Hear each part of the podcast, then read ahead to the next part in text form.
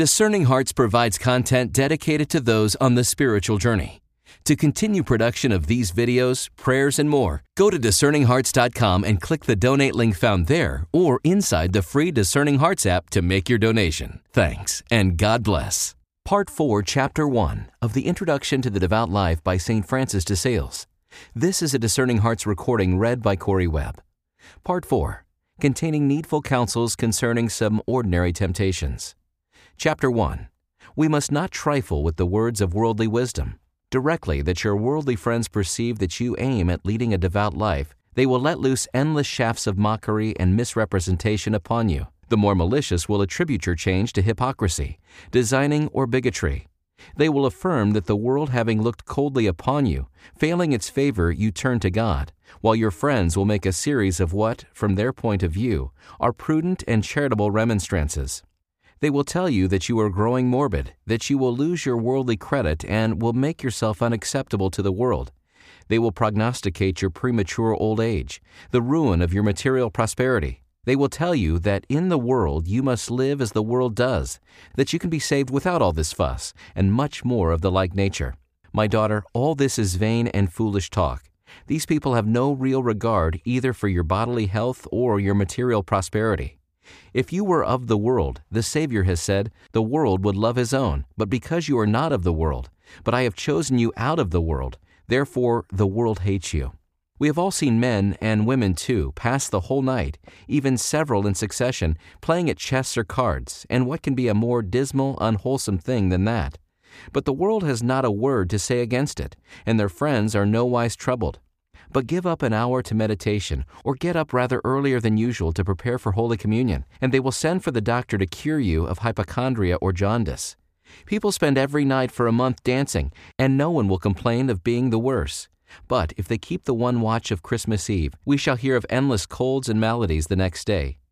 Is it not as plain as possible that the world is as unjust judge, indulgent and kindly to its own children, harsh and uncharitable to the children of God?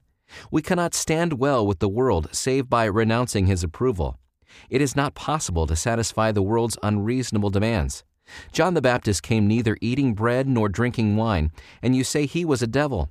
The Son of Man is come eating and drinking, and you say, Behold a gluttonous man and a winebibber, the friend of publicans and sinners. Even so, my child, if we give in to the world and laugh, dance, and play as it does, it will affect to be scandalized if we refuse to do so. It will accuse us of being hypocritical or morbid. If we adorn ourselves after its fashion, it will put some evil construction on what we do.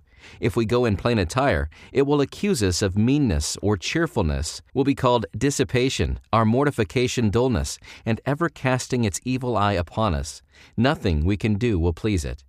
It exaggerates our failings and publishes them abroad as sins. It represents our venial sins as mortal, and our sins of infirmity as malicious. St. Paul says that charity is kind, but the world is unkind.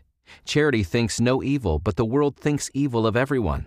And if it cannot find fault with our actions, it is sure at least to impute bad motives to them. Whether the sheep be black or white, horned or no, the wolf will devour them if he can.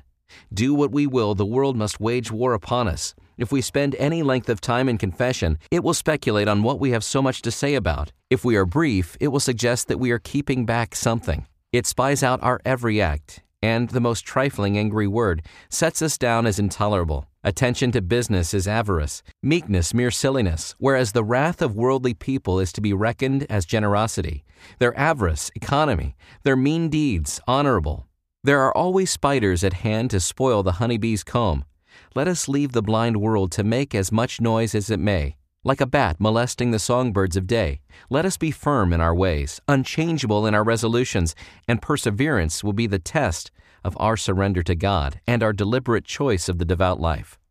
The planets and a wandering comet shine with much the same brightness, but the comet's is a passing blaze, which does not linger long, while the planets cease not to display their brightness. Even so, hypocrisy and real goodness have much outward resemblance, but one is easily known from the other, inasmuch as hypocrisy is short lived and disperses like a mist, while real goodness is firm and abiding. There is no surer groundwork for the beginnings of a devout life than the endurance of misrepresentation and calumny, since thereby we escape the danger of vainglory and pride, which are like the midwives of Egypt, who were bidden by Pharaoh to kill the male children born to Israel directly after their birth. We are crucified to the world, and the world must be crucified to us. It esteems us as fools. Let us esteem it as mad.